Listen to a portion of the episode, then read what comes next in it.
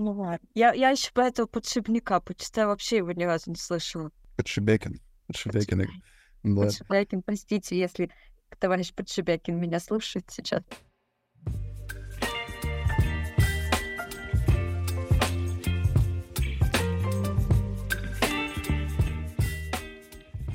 Всем привет! И мы рады вас приветствовать на еще одном, уже не помню, каком, если честно, выпуске подкаста «Терапия Гоголя». И сегодня с вами я, Ксюша, Катя, наш э, постоянный ведущий, наш, мой постоянный ведущий. И у нас сегодня Николай, который знаком вам уже по предыдущему выпуску. Он, э, возможно, будет периодически разбавлять своей маскулинностью наши женские разговоры. Он пришел и сказал, хватит читать всякие женские непонятные книжки, будем читать настоящую пацанскую литературу. Такая у нас сегодня тема пацанская. Давайте а, наших слушателей приветствуйте. Всем привет. Ой, прям идеально начал. А, первая же фраза с э, першением в горле. Замечательно. Всем привет. Я подумала спросить, слушал ли Коля наш выпуск про эротические романы бульварные. Слушал или нет? Блин, нет, не слушал, но звучит очень интересно. Потому что я как-то, я как-то прочитал такой роман, или, по-моему, даже два. Случайно. Ну, вот. ну, примерно так, да. Я эм, был э, у каких-то родственников э, в гостях в какой-то там деревне. Это, э, было лет 12, то есть мы там на выходные типа приехали, мне было очень скучно. И там где-то на книжных полках, на антресолях я нашел вот единственные книги. Это были э, любовные романы сомнительного содержания, там, с жезлами, нефритами, вот этим всем. И я парочку прочитал. И все. Жизнь не будет прежней. Да на самом деле я, я ничего из них не вынес абсолютно. А, у меня был просто какой-то подростковый интерес вот ко всему такому около 18 плюс и, и сильно плюс, и не сильно плюс. Вот. И что, что-то я ну, ничего не вынес, короче, из этого абсолютно, да. Ноль э, полезных знаний, полезной информации, ноль какого-то трансформирующего опыта. Но это было просто прикольно. Ну, литература отвратительная, конечно. Я, кстати, вспомнила, что тоже в деревне впервые познакомилась с артическими романами. У меня была подружка Таня, и у нее мама читала вот такую литературу, и она у нее как-то там втихаря вот эти две книги тоже взяла, втихаря вынесла, мне дала там почитай быстро, типа, чтобы я обратно вернула, и никто это не увидел. А вообще у нас есть выпуск э, именно с авторкой эротических романов, прикинь. Да, и вот мы с ней там разговариваем, насколько это вообще интеллигентная э, литература, кто ее читает и для кого она ее пишет. Послушайте и вы. Давайте немножко про пиаре, мне просто дико интересно. Вот авторка, а, кстати, сейчас феминитивы можно использовать, нет? По-моему, нет. Ну, значит, автор женщина. Менструирующая. Она... сама вот в жизни, она насколько вот во всем в этом эротизме. Она вот красотка. Такой... Она красотка и очень секси, очень женственная. Ну, на самом деле, и идея этого выпуска в том, что это неплохо, вообще нет плохих карманов, просто каждый должен найти своего читателя. И это ок, у нее большая аудитория, она хорошо зарабатывает, она этим зарабатывает, живет, хотя она молодая девчонка моложе нас, хотя скоро все уже будут моложе меня. Но тем не менее, то есть это ее призвание, у нее это хорошо получается, и есть своя аудитория, свои читатели. Так, а, да я обращаюсь ко всей аудитории этого подкаста на мужской половине. Мужики, идем слушать. Там какая-то красотка говорит о чем-то эротическом.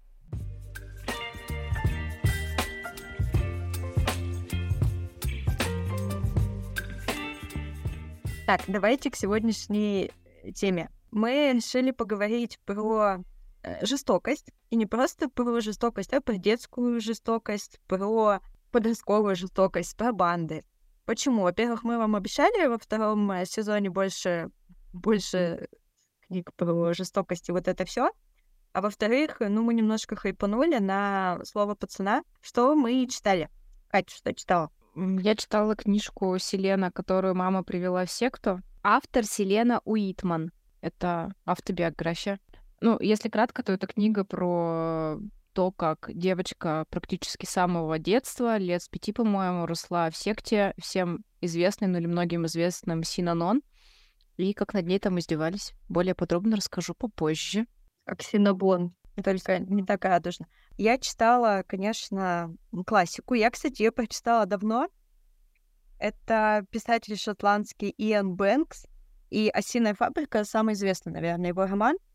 И я еще, мне кажется, читала у него еще один какой-то роман, и там тоже было про жестокого пацана, который, короче, он прям убивал своих а, родственников детей, но подстраивал это хитро, типа, что это случай. Допустим, он там свою сестренку запустил на, со скалы, типа, на дельтаплане, он знал, что она погибнет. Она мелкая была, я там, типа, года три. Это жуткая повесть, но я не нашла название. Я гуглила, как найти книгу, я писала. Я не нашла, поэтому я не знаю. У меня в мозгу вот это отпечаталось, и он, типа, несколько таких смертей устроил, но остался безнаказанным, потому что внешне это выглядело как несчастный случай, спланирован, и его еще все жалели, типа, ты потерял сестру, а он, короче, маленький, ну, прям маленький убийца. Ну вот, если кто-то из моих слушателей знает, что это за книга и автор, обязательно мне скажите об этом. «Осиная фабрика» тоже про пацана, но он начал с... Ну, мучил там животных, всяких устраивал э, казни пчелам, батрусам. Более крупных тоже животных, еще у него был брат э, сумасшедший. В общем, там вообще очень такая гнетущая атмосфера. Все плохо, и при этом и просвета вроде никакого нет. В общем, как я люблю, конечно. И что интересно, интересен, ну, мне кажется, тут интересен тот факт, что уже мы с Катей где-то это, мне кажется, обсуждали, что большие маньяки вырастают из маленьких мучителей животных, поджигателей, да, и кто бесится в штаны. Вот, и, конечно, конечно, нужно обращать внимание на жестокое обращение с животными, даже если это оса. Николай, ты что читал? Uh, у меня прям свежачок-свежачок. Uh, эта книга, если мне не врет Google, издана была 20 октября 2023 года. Uh, называется «Последний день лета». Автор у нее Андрей Подшибякин. Вот, это книга о начале 90-х годов в городе Ростов-на-Дону. Книга о подростках, и молодых людях, которые так или иначе связаны с всякими а, бригадами, бандами, уличными гопниками и так далее, или там стараются выживать просто в атмосфере всего этого. Ну вот, но прикол в том, что эту книгу называют, или Подшибякина кто-то называл а, русским Стивеном Кингом. Вот, если бы Стивен Кинг писал про Ростов в 90-х, там, соответственно, есть под, нечто потустороннее, а, которое как раз-таки питается всей этой жестокостью, и в какой-то момент у нас там появляется демон, древний-древний демон. Как-то эти самые подростки, гопники и не очень гопники пытаются с этим жить. Ну, кстати, когда мы обсуждали вот этот выпуск, ты не говорил, что там еще какой-то древний демон и вот это Да, всё. это вообще не важно. Там а, главное это жестокость. И вот это все, там этот демон скорее как метафора, которая гиперболизирует эту жестокость, показывая, что, типа, чуваки, и вы сами питаете все это зло своими поступками. Метафора хорошая вообще. Интересно, Ростов. Ну, большое, большое параллель со словом пацана. Во-первых, у меня к вам два вопроса. Как вы относитесь к романтизации бандитов? И знакомо ли вам вообще это? Пока вы думаете, я отвечу. На первый вопрос. У меня не было никакой романтизации, но, возможно, как сказал Сашка, наш монтажер, Сашка, привет, это все потому, что я старая. Если бы я была молодая, я бы такая, ох, плохиши, девчонки любят подонков, вот это все, кровь из носа, любовь до гроба. Но я в свои почти 35 такая, ну, ну что это? Малолетние уголовники. Бьют, насилуют, простите меня, воруют, ну то есть прям уголовка. И сейчас ты уже по-любому сочувствовала матерям в сериале. Но я согласна с нашим Сашкой монтажером, потому что если вспомнить э, брат «Бригаду», это фильмы нашего, ну, детства, я, правда, во всех них была, естественно, влюблена. У меня не было никогда мысли, что Космос из «Бригады» — это какой-то плохой чувак. Это парень, за которого я хотела выйти замуж, вообще-то. Понятно, сейчас, когда я пересматриваю, я опять же не... Ром... Короче, я до сих пор люблю всех этих персонажей. Я понимаю, что они бытбои, но вот э, все таки мои, мои пацаны. А слово пацана, да, я тоже смотрела с грустью, никакой романтизации не было. Но, короче, видите, маленькая это я романтизировала это, и понятно, почему сейчас так дети реагируют. Поэтому какой мой здесь вывод? Если бы мой сыночка, например, смотрел эти сериалы, обязательно необходимо разговор с взрослым человеком, потому что, видимо, детский мозг, он пока не может вот разделить. Это круто, а это не круто. Причинно-следственные связи понять. Вот. Ну, а я все это видел вживую. Ну, вот. Я рос в довольно криминальном районе, и я сам этого всего не касался. А, но вокруг были чуваки, которые разговаривали вот, примерно в похожем жаргоне, жили по похожим понятиям. А, не знаю, мне там половина двора, наверное, а, как-то всем этим увлекалась, причем не потому, что они посмотрели бригаду или а, это, что они прочитали или увидели, то есть это просто была там э, естественная жизнь, вот, и они сами были носителями этой культуры. А, но мне это все настолько не нравилось, старался максимально от этого всего отдалиться, я был более хороший мальчик, я занимался спортом. Чушпан. Не, не, я был спортиком. Я был спортиком, у меня был э, иммунитет, что я занимался спортом, все такие, типа, ну ладно, спортики, они отдельно типа, тусуются. И мне прям все это притило. Я такой увидел этих чуваков, и такой, блин, ребят, ну, вы посмотрите вокруг. Мы жили в маленьком небольшом э, городке, еще и криминальный район, то есть это вот все вот эти обшарпанные панельки. Такой, я понимал, что все это дерьмо вокруг, оно потому что вот вы такие. Ну, типа, почему вы не хотите что-то изменить? И поэтому вся романтизация там бригады и вот подобных вот, сериалов на НТВ, которые там были постоянно про тюрьму и про ментов, а, мне прям вызывали дикое отражение. Такой, чуваки, нет, ну вы же вот, вот это смотрите, потом повторяете, и вот живем в говне в каком-то из этого. Давайте по-другому. Дело в том, что ты не девчонка и не понимаешь, что такое бэтбой. Возможно. Но, блин, я этих бэтбоев видел вживую. И я его вообще не понимаю, а, у кого они могли вызвать какое-то а, там чувство влюбленности или просто быть привлекательным для кого-то. Ну и на самом деле а, я ни разу не видел, чтобы эти бэтбои встречались или там хоть как-то общались с ну, нормальными девочками. У были вот соответствующие такие же а, гоп-девчата. Поэтому я не знаю этого прикола, не понимаю этого прикола романтизации и влюбленности у этих бандитов. Но тут, мне кажется, и фишка, что хорошая девочка, она просто смотрит и думает, ох бы мне такого, ох бы, отличницей-то я не была. Вот, а да, конечно, в жизни ты к такому не пойдешь, потому что мама наругает, но опять же в школу к 8 утра, а с таким-то ночью придется гулять.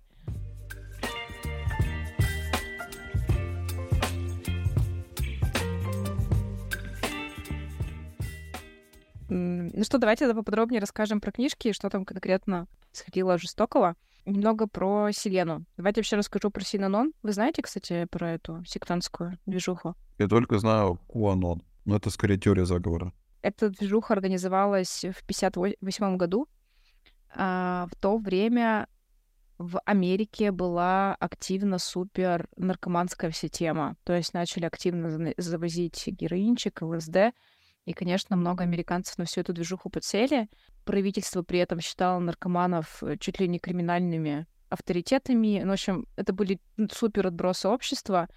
И наркоманов не лечили. То есть вот э, как у нас сейчас есть всякие рехабы, там этого не было, помогали только, только алкоголикам. И появился такой классный чувачок, который раньше был алкоголиком, Чарльз Дедерих, и со временем он прошел всеми известную вот эту 12 ступеней систему. Она сейчас очень классно работает, и она эффективна, как мне кажется. А, вот, но он, в общем, понял, когда сам прошел эту штуку, вылечился от алкоголизма, что он, у него получается влиять на людей. То есть его слушают, за ним идут, и вот это все. Ну, короче, харизматичный был мужчина, хотя, если посмотреть его фотографии в интернете, он максимально непривлекателен, такой пухленький, с усиками, у него немного раско... ну, не раскосые глаза, в общем, на разном, симметричный, в общем, очень неприятный мужчина, не космос из бригады. Он понимает эту силу и начинает как раз работать с наркоманами, которые, на которых все забили, никто с ними не работает.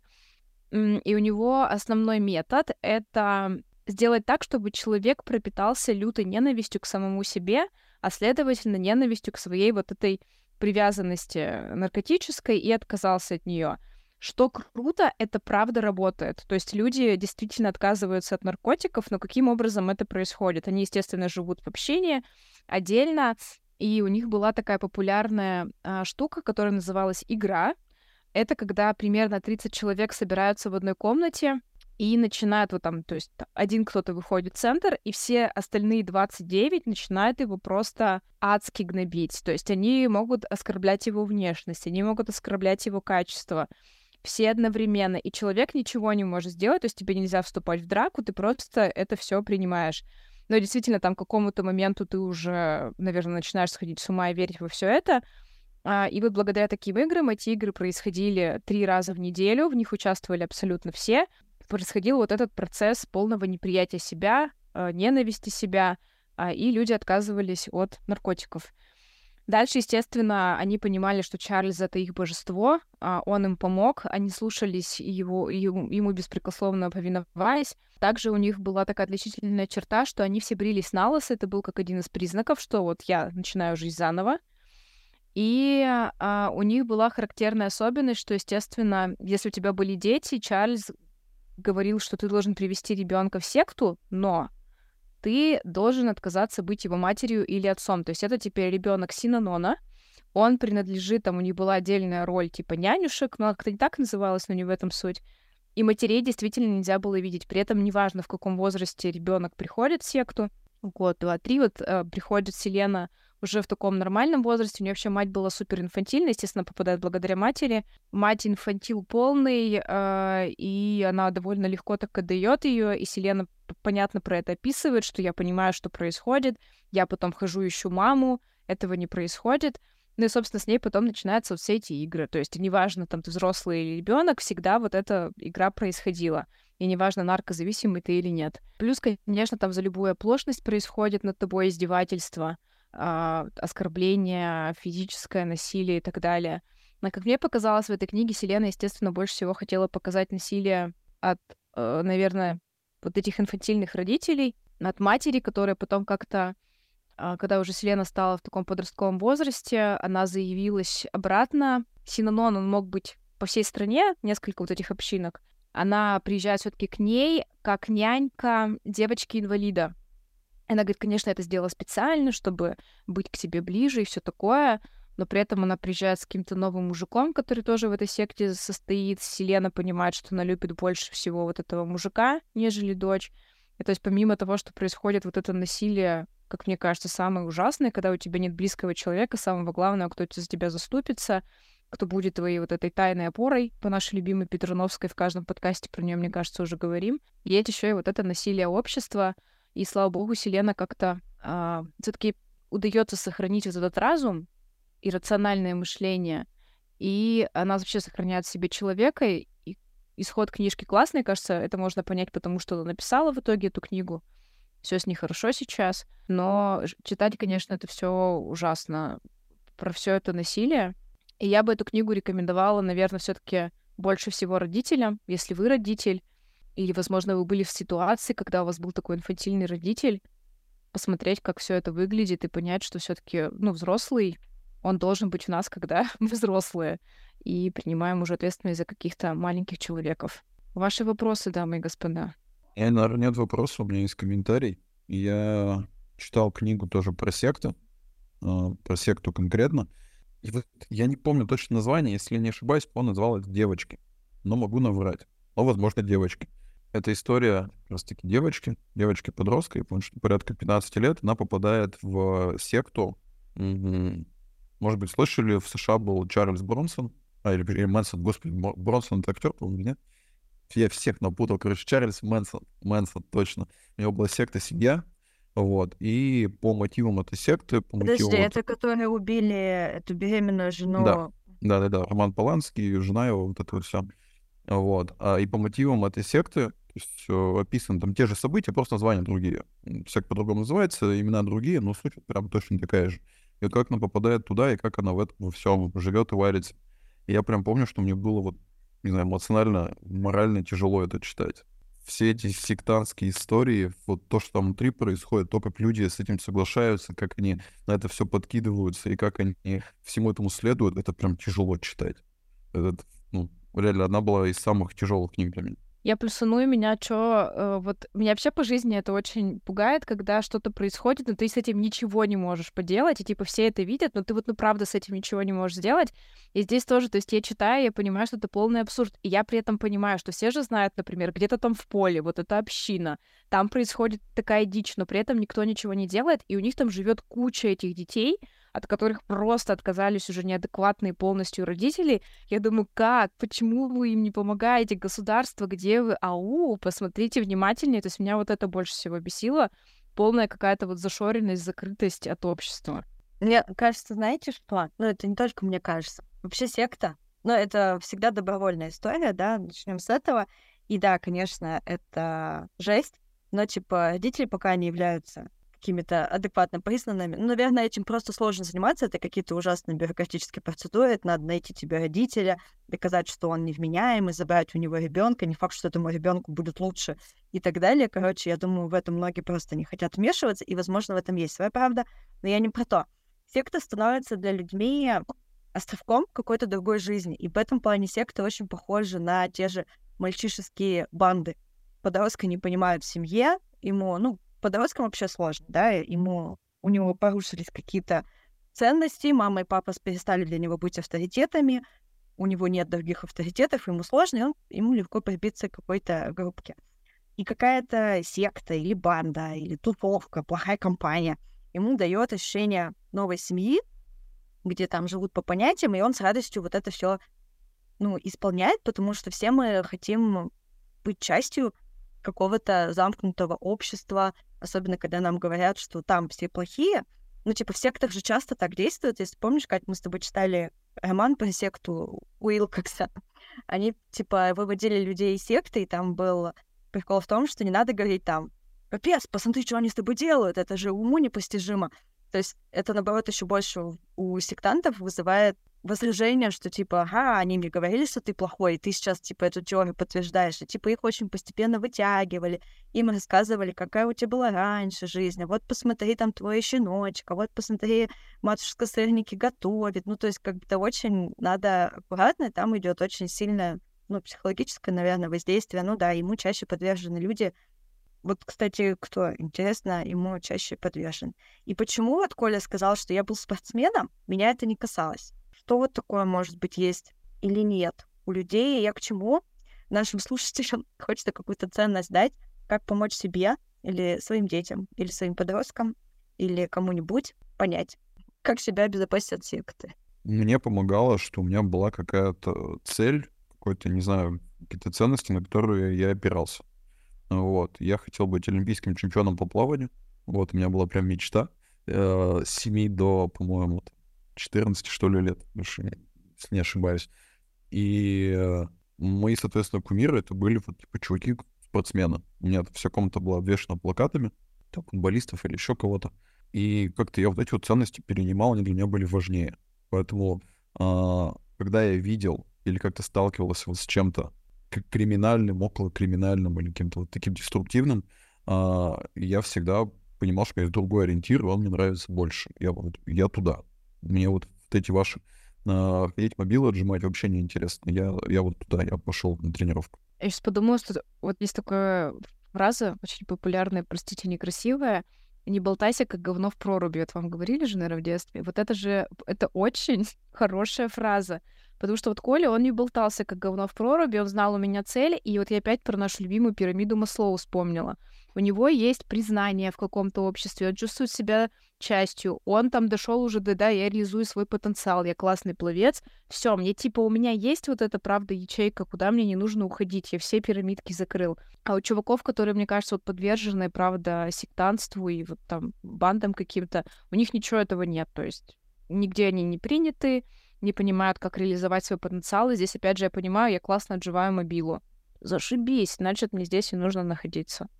Да, у тебя еще какое-то подтверждение, то есть их обычно довольно много, то есть еще сразу в какой-то комьюнити, который тебя в этом во всем поддерживает, э, кажется, что оно прям сильно должно затянуть. Комьюнити, да. Я тоже, я просто подумала, что вот я не часто говорят, отдайте там ребенка в спорт, он не станет наркоманом. Я, наоборот, всегда думаю, да блин, ну капец, ну как это, да не может такого быть. Но вот ваша идея про комьюнити мне больше откликается. Ну, допустим, у меня была там театралка, куда мы постоянно ходили, чем-то там занимались, какие-то сборы, какие-то спектакли. И вот тоже я, ну, наверное, я была этим чушпаном. ну, в смысле, я всегда боялась, наоборот, каких-то подростков и не, не участвовала, ну, может быть, просто я токсик, потому что... Но потому что у меня было другое вот какое-то тоже комьюнити, получается. Ой, я еще подумал, сейчас тоже книжный пример. Мне кажется, очень важно показывать э, как раз через те же книги, в том числе, э, ребенку, что есть какая-то другая сторона. Ну, то есть вот я, например, вспоминаю чуваков, кто вот э, у нас там во дворе или там где-то в школе был там каким-то гопником или около криминальным э, персонажем, они вообще ничем вокруг не интересовались. То есть они там не смотрели, не знаю, стреляли телевизор, например. Там, а, я постоянно смотрел Discovery. Я смотрел там, как вообще по-другому бывает. А, соответственно, эти ребята вообще ни одной книги не прочитали, мне кажется, в жизни.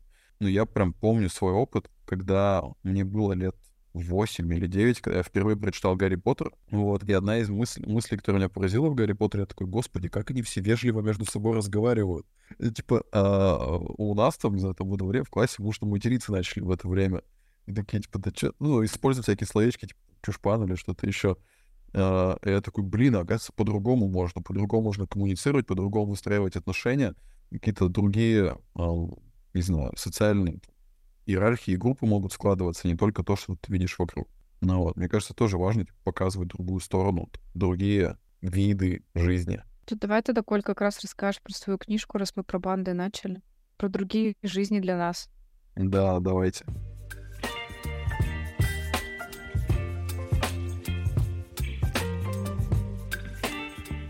Я, наверное, начну с того, кому эту книгу было бы интересно. Мне кажется, было бы интересно тем, кому не интересно слово пацана. Потому что э, мне слово пацана было неинтересно совершенно. я там посмотрел какие-то отрывки от сериала, я такой, блин, да я это видел, ну come on. Чё, не хочу это еще раз смотреть. Тут, когда вот этот весь э, бандитско-гопнический мир приправляется какой-то фантастической историей, ты понимаешь, что есть какой-то другой фактор в этом во всем, и тебе интересно посмотреть, как это будет вот в таком сеттинге. И мне реально было интересно, я такой, господи, Ростов, начало 90-х, гопники и какая-то демоническая сущность, как это вообще все поженить. И это реально интересно. Но при этом э, весь э, колорит всех этих гопников, пацанов с района, бандитов ростовских, он ну, максимально достоверно, максимально живо и так объемно передан. А, короче, про книгу. Как на самом деле, как уже говорил, что Подшибякин такой, типа, ростовский кинг, а, у, у Кинга масса героев. Если вы читали Кинга, у него их до хера, их очень много, они все там как-то раскрываются, у всех есть предыстория. Здесь то же самое. Поэтому героев много, прям овер много. У нас есть, наверное, основные герои — это три одноклассника из восьмого класса.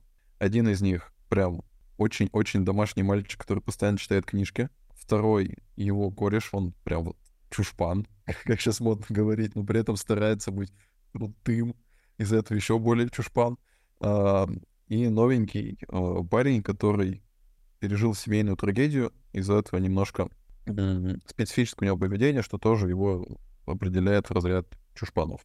И еще один но новенький паренек, а, его старший брат, один из лидеров местного БГ, но при этом сам он не хочет быть никак близко с этим миром соприкасаться, занимается спортом и старается как-то быть вдалеке от всего, но при этом периодически пользуется положением брата вот одного из главных бандитов города. Ну и, соответственно, есть брат, есть э, главарь банды, есть другие бандиты, другие одноклассники, э, родители всех этих одноклассников. В общем, куча народу. У них у всех что-то происходит, но при этом в самом вот территории Ростова и приграничных степях с Ростовом, э, с какого там еще до нашей эры времен живет некий демон, он живет под землей и питается а, человеческими эмоциями. Причем именно такими яркими, страшными, которые связаны со страхом, со смертью и со всем вот этим. Соответственно, он а, вселяется в тела людей, провоцирует их на какие-то а, дикие поступки, провоцирует их на причинение себе вреда, а, ну и питается всем этим. И а, это у него происходит там раз в определенное время, разрушит поселение, всех поубивает, засыпает там на сто лет. Новое поселение отстраивается, появляются новые люди, он их снова чувствует, снова просыпается, снова разрушает, и вот так вот. И этот цикл дошел до Ростова 90-х. И, в общем, демон вкусил э, всей вот этой современной, сложной э, морали, современных сложных отношений, взаимоотношений, э, всей этой уличной жестокости, детской жестокости, вообще человеческой жестокости, потому что на фоне происходит развал Союза, и это связано с э, там, социальными проблемами, с тем, что кто-то остается без работы, кто-то начинает бухать, а, кто-то начинает в семье ругаться. Там.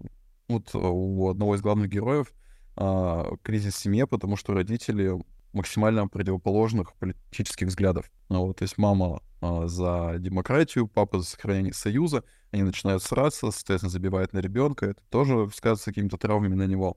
У другого э, мальчика э, отец просто постоянно пьет, не может нигде найти работу, э, мама работает э, за двоих, за троих, это тоже генерирует кучу конфликтов, мальчик не хочет приходить домой, соответственно, шляется по улицам, гопники, вот эта вся история. Что из этой книги можно вынести? Во-первых, э, посмотреть на то, как э, дети, подростки могут становиться неблагополучными. То есть, как правило, это не их выбор, это они жертвы обстоятельств. То есть они родились в неблагополучной семье, они там оказались в какой-то неблагополучной ситуации, и в силу там неустойчивости психики, в силу там неготовности к каким-то испытаниям, кризисам, еще чему-то, они попадают во все это окружение, начинают делать то, что делают. Посмотреть вот на это, а, ну и обсуждали тут до этого за кадром, а, научиться реагировать на наезды гопников, понимать, что нужно делать. Ну вот, если вдруг вы подросток и вас э, щемят гопники на районе, то есть примеры, как от этого всего отбиваться. Чек-листы. Да, примерно так. Прикольно. Я почему-то напомнила по стильку нашего любимого Сальникова, Ксюш. Я не знаю, если честно, когда Коля описывал, ну, обычно, когда вот я слышу такое, и тут демоны, я такая, ну, ну, демоны, вот твои демоны. С другой стороны, ну, да, интересно. Я люблю, когда маленькая трагедия и большая трагедия страны, и маленькая трагедия каждой семьи, что это всегда, ну, типа, наравне. Это мне нравится. Люблю разные истории. Но я не поняла, вот хочу прочитать или нет. Не поняла Кстати, еще. вот в тему демона, возможно, тебе это будет плюсом в том, чтобы прочитать, или, по крайней мере, начать. А, задача демона, вот для себя я определил, как раз вытаскивать это все грязное белье наружу.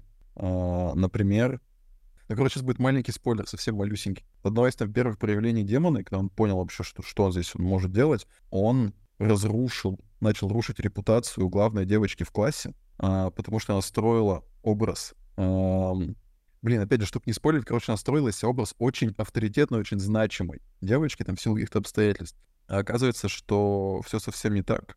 А, Ее мама э, жертва наси... изнасилования бандитами, а, вот, и, собственно, девочка — это ребенок вот этого, этой ситуации трагической, а, вот, и, собственно, демон, он вот вытаскивает вот эти все страшные тайны, страшные секреты наружу. Ну ладно. Я, я еще про этого подшипника почитаю, вообще его ни разу не слышала. Подшибекин. Подшибякин. Да. Подшибякин, простите, если товарищ Подшибякин меня слушает сейчас. Вот. И еще один последний плюс на, в сторону этой книги. Я, кстати, это, мне кажется, единственная книга, которую агитирую именно слушать, а не читать. Потому что есть э, потрясающая аудиоверсия этой книги, а, где весь этот ростовский говор с, со всякими рэканьями, а, с использованием всех словечек, жаргонизмов, он очень хорошо отыгран вот, чтецом, вот этим актером звучания. И это слушать прям очень интересно, это очень колорит. А вот это уже это хорошая продажа сейчас пошла. Кросс-продаж. Ну, я слушаю тоже много, обычно какой-нибудь нон-фикшн. Ну, тут послушаю Ростов 90 Давайте чуть-чуть еще про свою книгу расскажу. На самом деле, основное я сказала, что там был странный жестокий парень, который изощренной э, смертью, ой, изощренной ну да, придумывал изощренной смерти для оспа. Почему осиная фабрика? Он типа придумал какой-то аппарат, где оса сама выбирала способ своей смерти. То есть кого-то он там топил, кого-то душил, кого-то это протыкал. Ну, то есть прям жестокость изощренная. И вот тут на, на самом деле нужно немножко просвета подарить. Есть много историй. Например, вот э, секта, да, Катина книга — у девчонки тоже же была травма, но она не ос пошла булавками протыкать, а типа вот в искусстве. И мы это Катей обсуждали, когда Бёрджеса, помнишь, обсуждали, как в искусство иногда выливаются травмы. Это, конечно, более ну, экологичный, более хороший способ, конечно, свою травму пережить. Бывает по-всякому.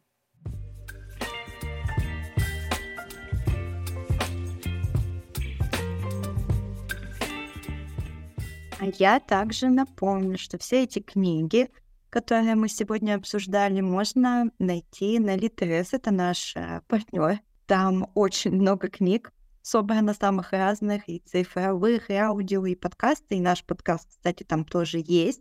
Перейдя по нашей ссылке, вы получите месяц Литрес подписки совершенно бесплатно. Также можете и книги найти. Все они будут в описании выпуска.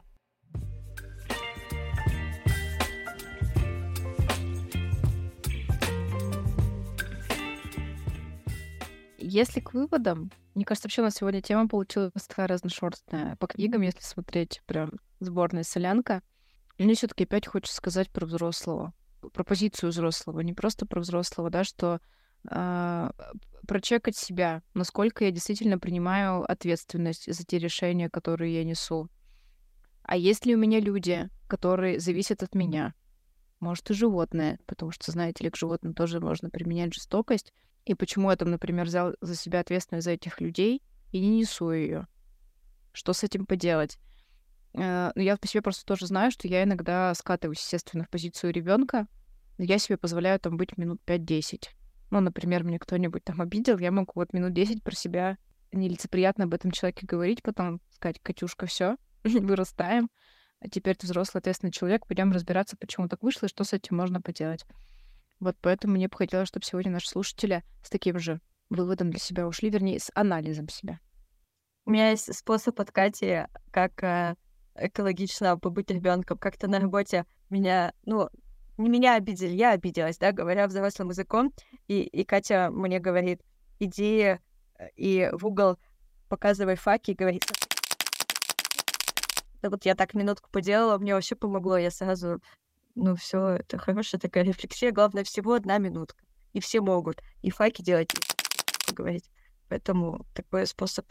Да, добавлю про взрослую позицию и про ответственность. Мне кажется, главный вывод всех этих историй про жестокость — это какая-то безответственность и безразличие. Даже когда вот Катя рассказывала про секту, что там все знают, что вот где-то в поле эта секта живет, у них тут происходит всякое дерьмо, но мы с этим ничего не делаем. Ну вот, мне кажется, что надо замечать все это дерьмо и стараться с ним что-то делать. И желательно не по стенам размазывать. Да-да-да. Ну, то есть, типа, не знаю, если ты видишь жестокое обращение кого-то с кем-то, поговори с ними хотя бы. Ну, вот. Или там, не знаю, сделай для них что-то приятное, что-то хорошее. Это просто какие-то банальные бытовые мелочи, но они все равно могут как-то изменить ситуацию. Это, кстати, элементарный пример. У меня недавно друзья переехали в новый дом, и, естественно, у них есть чатик дома. Им там очень понравилось, что а, подняли вопрос, как я поняла, с одной девочкой. Мама делает уроки очень грубо. Ну, типа, прям соседи слышат, как ребенка оскорбляют, унижают и там переписывали, слышат ли еще кто-то это, и они вот приняли там решение, что необходимо будет обратиться к какую-то там организацию, ну, понятно, защиты детей. Это классно, потому что обычно могут забивать хер на это, либо просто говорить, заткните свои рты, мы типа спать легли. Да, здесь проявили такую проактивную позицию, приняли решение. Но мне кажется, такого вот вообще редко встретишь. Да, это очень классный пример. Я вот э, немножко ложку чуть-чуть. Вот вчера вечером около девяти вечера я мыла голову своей дочери, и соседи, ну, наверное, они обязаны, вот, послушав ваш выпуск, они обязаны были вызвать опеку и милицию и все остальное. Она так орала. Я просто мыла голову с уговорами, с прибауточками, с тютипутями. А вот давай так, она просто, ну, типа, дурниной, как, как говорят. И, а Ваня, знаете, какая слышимость? Ну, то я не знаю, что там. Либо меня перекостили, или сходили мне дверь с святой водой, может, хотя бы облили или что, но, видимо, мои соседи остались безразличны. Ну и слава богу, понятно почему, потому что никто этих детей не мучает и им моет головы. Ну да, вот хотела сказать, что это разные примеры. Ясен фиг, это дети иногда орут как резаные, вот моему конфету не дай, и ужас. А здесь именно прямо они слышали, как э, разговаривают с ребенком. И это ненормально было.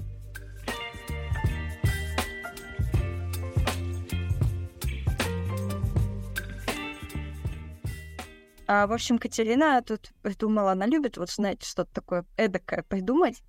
И она придумала каждому, ну, если я неправильно поняла, сейчас она меня поправит, каждому из нас придумать какой-то запрос, а что я хочу, с чем сейчас я там столкнулся, или какие испытываю трудности, или просто чего хочу.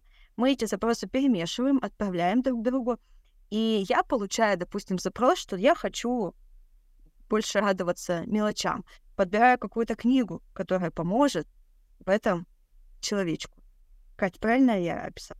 Да, все верно. То есть мы поделимся вот этими нашими болями, посоветуем друг другу книгу, прочитаем ее и придем рассказывать вам, какие впечатления, терапевтировала ли нас эта книга или сделала еще хуже, может быть, знаете ли.